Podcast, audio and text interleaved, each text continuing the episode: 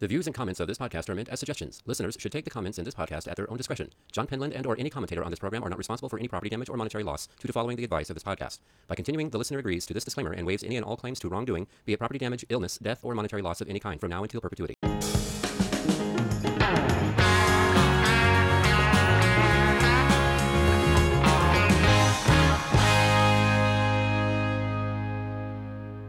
Hello, friends, and welcome to another episode of The Swimming Pool Doctor. I am your host, Johnny. This episode will be a little bit shorter as I had to dedicate some time in building my website.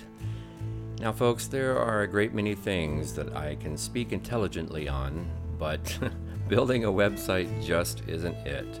So, I hope you don't mind the shorter episode this evening, but it is a very important one. How many of you are familiar with enzymes? Well, they're in our gut, produced by the pancreas to aid in digestion. They can also be used to catalyze or speed up a chemical reaction. They are found in catalysts, detergents, inhibitors, and cleaning agents. So, why should you use enzymes in your swimming pool? Simple. Enzymes will break down and help filter oils and greases found in your swimming pool water. How many of you lay out by the pool in the warm sun to get tan? Probably most of you. And how many of you apply sunscreen? Well, I should hope all of you. Now, how many of you shower before you take a dip? Well, probably none of you. When you apply sunscreen or suntan lotion and then swim, some, but not all of that oil is washed off your body. So, where does it go? Nowhere. You may not see it right away, but just like the unfortunate aftermath of an oil spill, the lotions you so carefully cover your body in will leave an oil slick behind in your swimming pool. Don't believe me? The next time you and the family are done swimming and sunbathing, wait for the water to calm down in your pool and take a look.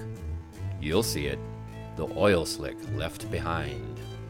It's a good idea for you to shower before you swim, especially if you apply more sunscreen or suntan lotion after you swim. And let's not forget, you sweat. Sweat also contains body oils. There is a large variety of cheap and simple to install outdoor showers, and most of them hook right up to your garden hose. Shower before you enter the swimming pool every time. So, what do you do about the oil slick left behind and finding its way to the side of your pool and leaving that greasy, oily slime that, by the way, has a very unpleasant odor?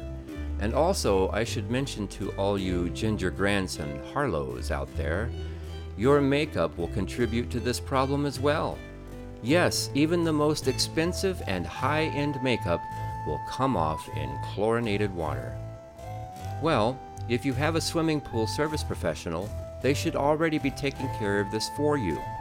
But if not, there are a variety of additives you can buy at your local pool supply store that contain enzymes.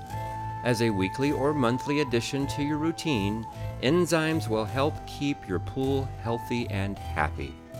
Remember to follow all safety guidelines and instructions on the manufacturer's labels before adding any product or chemical to your swimming pool water. You really don't have much to worry about with enzymes, but it's always good practice. Enzymes have not been proven to change or alter your swimming pool water chemistry. In fact, they will help. They also go on to break down the oils in your swimming pool filter as well. Well, friends, like I said, it was a short episode, and that's all for this one. If you would like to comment or would like some advice about your swimming pool, please feel free to reach out to me. I would love to hear from you. You can email me at condition, the number one, sq at gmail.com. That's condition, the number one, sq at gmail.com. I have a Telegram handle. It is Johnny, spelled J O H N N Y, underscore podcaster. Once again, that's Johnny, spelled J O H N N Y, underscore podcaster. Or you can tweet me at John Penland 14. That's capital J, capital P 14. I may use your comments and situations on my podcast. Remember, if you email me, to give your first name at least and your city. Once again, this is Johnny saying, Thanks for listening. Good day.